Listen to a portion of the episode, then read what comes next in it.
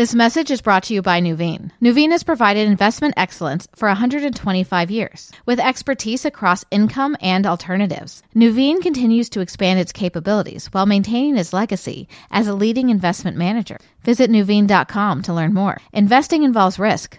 Loss of principal is possible.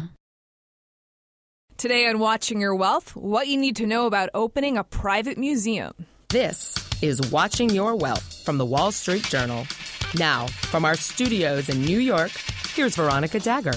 This is Veronica Dagher, and you're listening to Watching Your Wealth, where you learn all you need to know about building your wealth and protecting your money.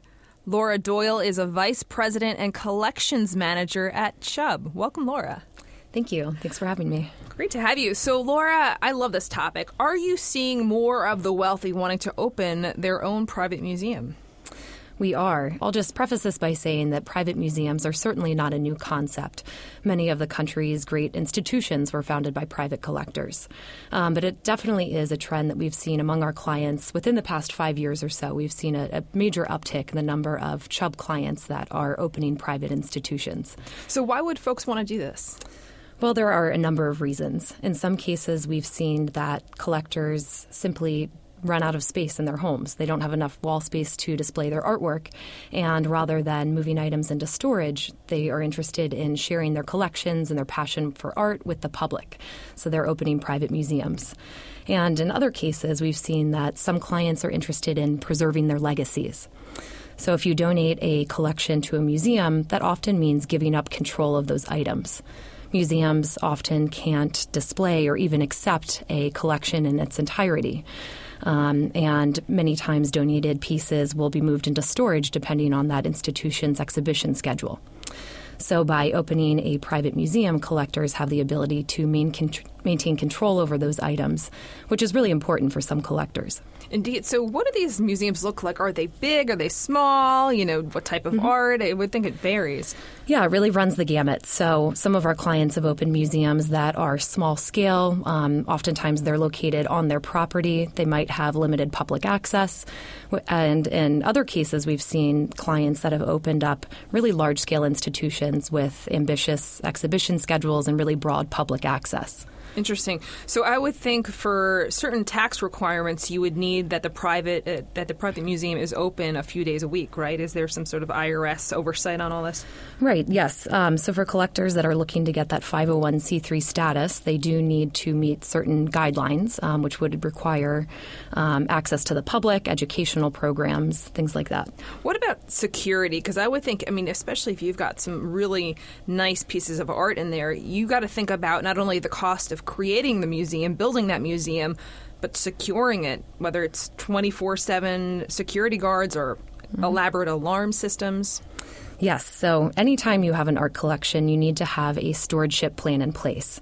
And obviously, there are some additional considerations in the um, case of a private museum and really the size of the collection, the public accessibility, um, the type of art, and then the operations of the museum are going to dictate those loss prevention measures and the type of insurance program that should be in place. So, with a private museum, from a loss control standpoint, owners should have a multi layered security system in place and a comprehensive fire detection system. They also need to be thinking about inventory controls and environmental controls. So environmental controls like the temperature and temperature, humidity, uh, UV exposure. Interesting. Can you move pieces between your private collection, say in your house, to your museum? What kind of flexibility do you have? Mm-hmm. Well, again, it depends whether a collector is looking to get that 501c3 status.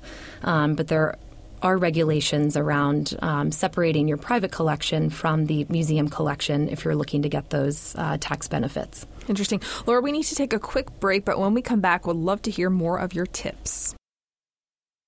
ADP knows anything you hear, anything you don't hear, anything you kinda heard, anything you weren't supposed to hear and now have to pretend like you didn't, can change the world of work.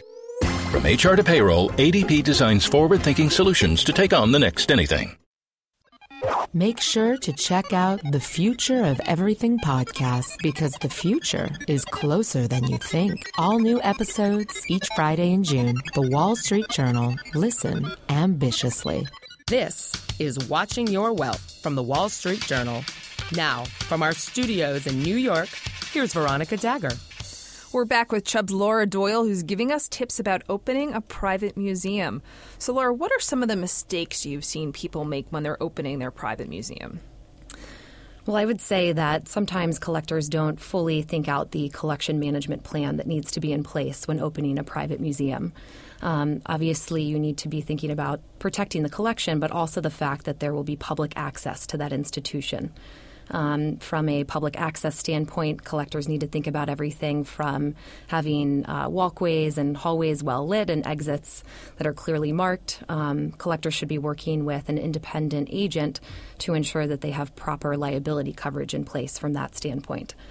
Um, collectors also need to ensure that they're always working with professionals anytime they are moving or installing artwork, as opposed to installing pieces themselves. Oh my goodness! uh, yeah, we've seen Yikes. you know a number of losses from clients that have hung pieces on the wall, um, and those pieces have then fallen off and hit other objects on the way down. So, um, yeah, working with professionals is always critical.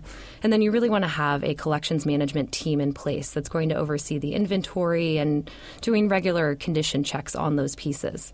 What about storing your art when you're not displaying it in your collection? So, collectors have a few options. Um, there are a number of independent uh, fine art storage facilities. But in the case of private museums, we're seeing that a number of collectors are building storage on site so that they can easily access their pieces and rotate the collection whenever you're storing items on site, you need to make sure that they're properly packaged and crated, and you need to be maintaining environmental controls and inventory controls just as you would um, as items are on display and then certainly maintaining security, um, fire protection, and looking out for things like water leaks are really critical. We see that some people think of a basement as a natural storage location, when in actuality, that's the location that's most subject to fluctuations and uh, temperature and humidity, as well as water leaks. Get some mold on your nice new paint. exactly, it happens. Not a good idea. Great. Thank you so much for the tips, Laura. Thank you. This has been Watching Your Wealth, a production of the Wall Street Journal. I'm Veronica Dagher.